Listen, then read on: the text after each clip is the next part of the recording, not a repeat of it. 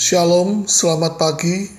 Berjumpa kembali bersama saya Robi Hendrata dari Persekutuan Doa Karismatik Katolik Santo Yosef Kebudung Bali.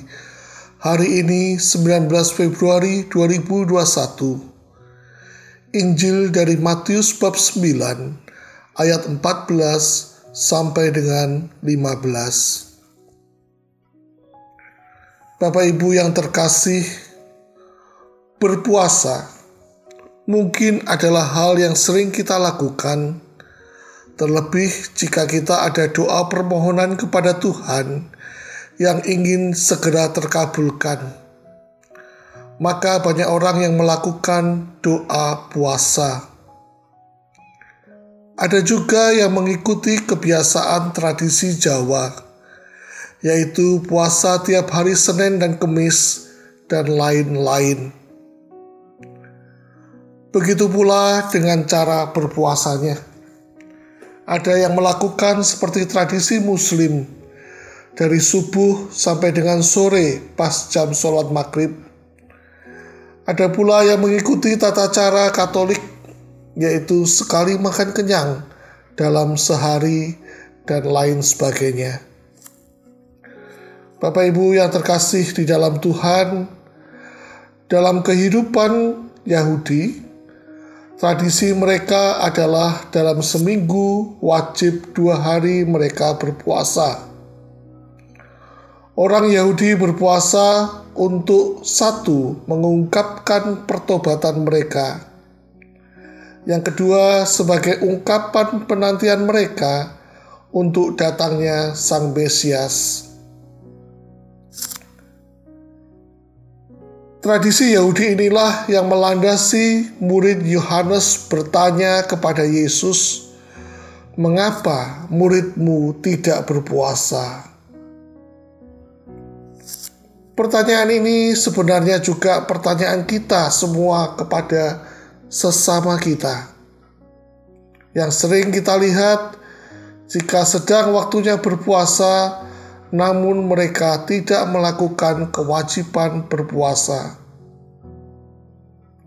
Kita, sebagai manusia, secara tanpa kita sadari, menanyakan soal tidak berpuasa tersebut karena kita memandang berpuasa adalah sebuah kewajiban umat beragama yang harus dilakukan, dan jika tidak dilakukan,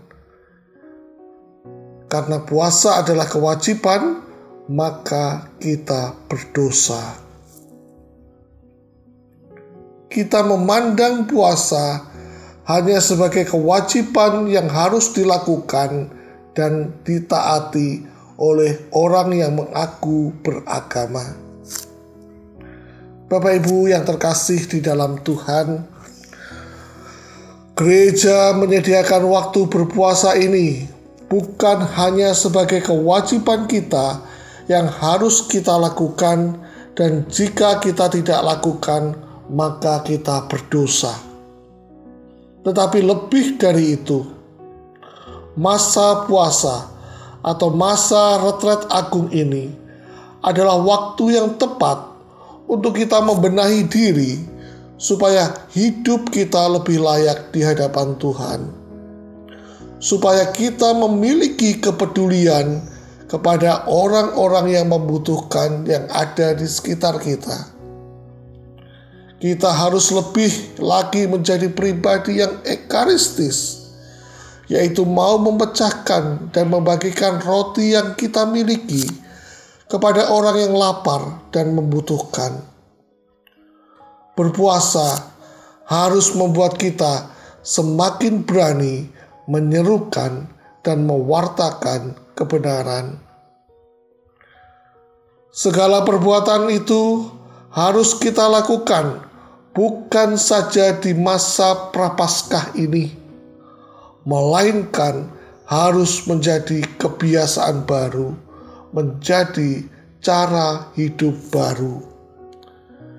Sehingga puasa kita bukan saja soal menahan makan dan minum, menahan lapar dan haus, bukan soal kewajiban beragama saja, Namun seperti yang difirmankan Tuhan kepada Yoel di Yoel bab 2 ayat 12 sampai 13.